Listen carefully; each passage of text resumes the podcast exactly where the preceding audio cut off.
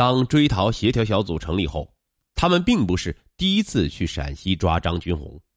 汕尾公安局第三次入陕行动，这一次他们把工作做得更细，除了精心准备了大量关于嫌犯特征的资料，并将之上网外，还向陕西省公安厅做了详细的汇报，得到了极大的支持。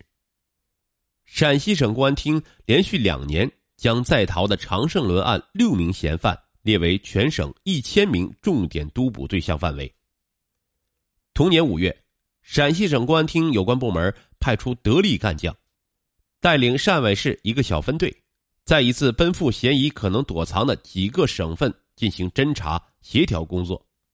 根据有关信息，有几名在逃疑犯极可能分藏在渝陕鄂相交之处，方圆不过数百公里的地区。由于涉及三个行政省市，追捕人员不得不一次一次的走回头路。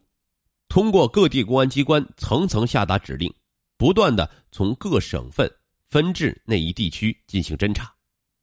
陕西省西安市两级公安机关不但派出专人陪同追捕组下到张军红的家乡周至县进行布控，而且分别在一九九九年底、二零零零年两次配合汕尾警方在周至县进行围捕。然而，张金红始终没有露面。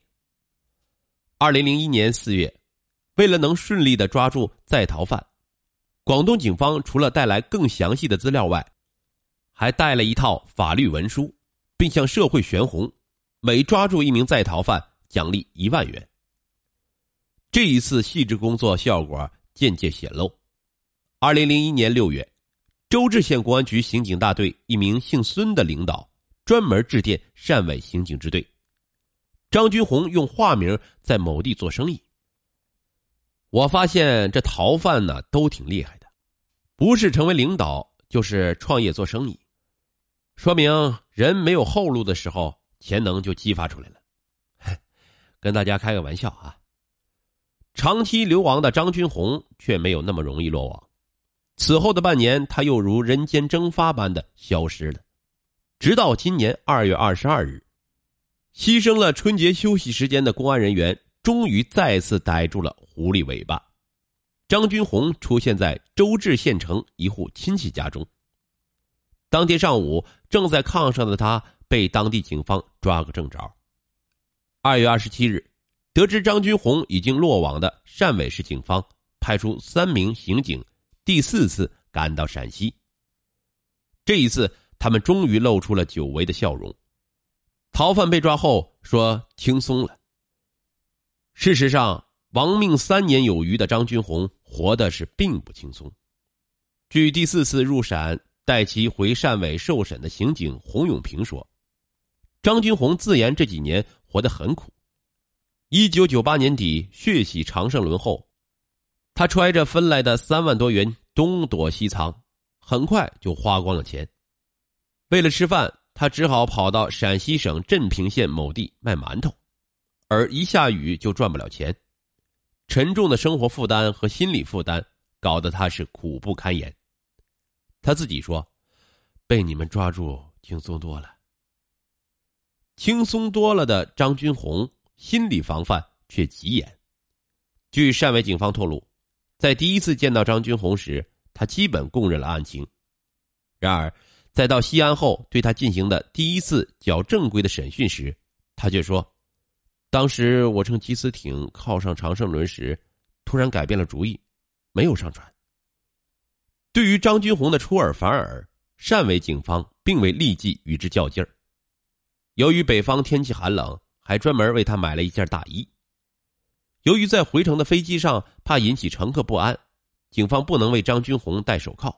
只好用夹板将其双手夹住，所以刑警们不得不全程为他喂饭。张军红得到了前所未有的优待。对这名身高一米八的北方壮汉，公安人员丝毫不敢马虎大意。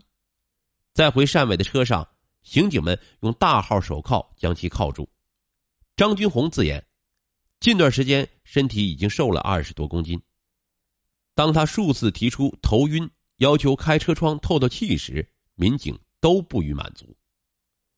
汕尾市刑警三大队一名领导说：“张军红是家中独子，小孩才六岁，其母已经不在人世，而其父是老实巴交的农民，在家耕种四亩田。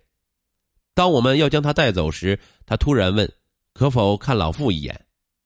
那时候时间已经不允许我们答应了。”当一个戴着脚镣、身材高大的男子拖着沉重的脚步，一步一步的向记者靠近时，看守所干警向记者示意：“这就是张军红了。”打过招呼后，张军红自觉的蹲下来，面前这个涉嫌杀人越货的常胜伦案件主要成员已经没有了当日做海盗时的霸气，他显得有些憔悴，脸色暗淡。张军红。身高一米八，身体强壮。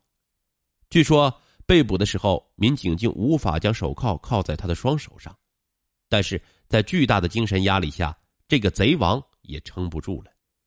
从今年二月二十二日被捕到现在，他竟瘦了整整二十公斤。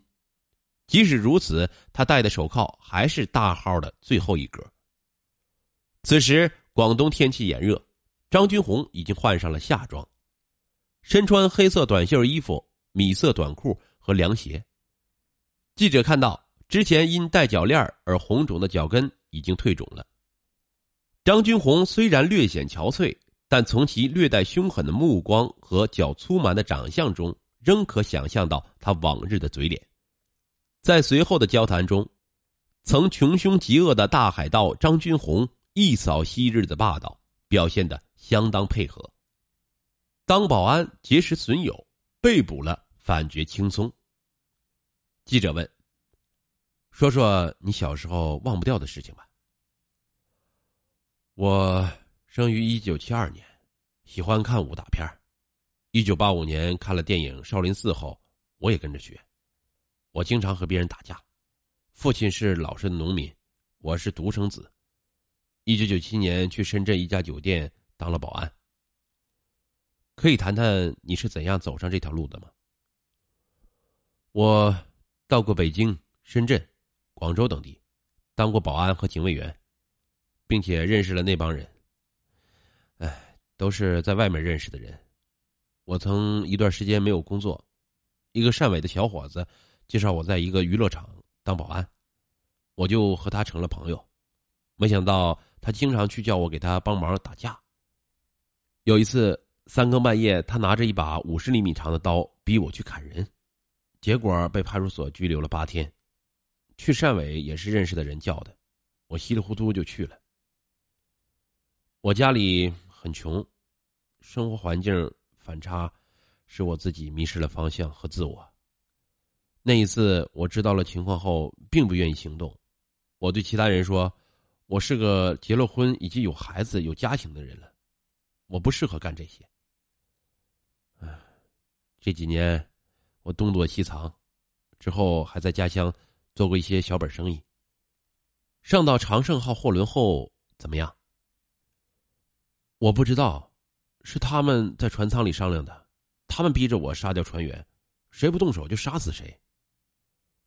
现在你后悔吗？当然后悔，但怕已是后悔莫及了。汕尾警方向记者透露。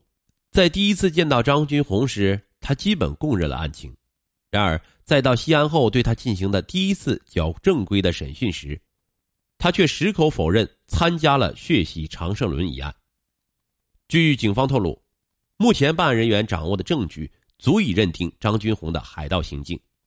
对于这话，张军红说：“上了法庭，相信检察机关会对我做出实事求是的指控，无论法庭对我有什么判决。”我都会心服口服。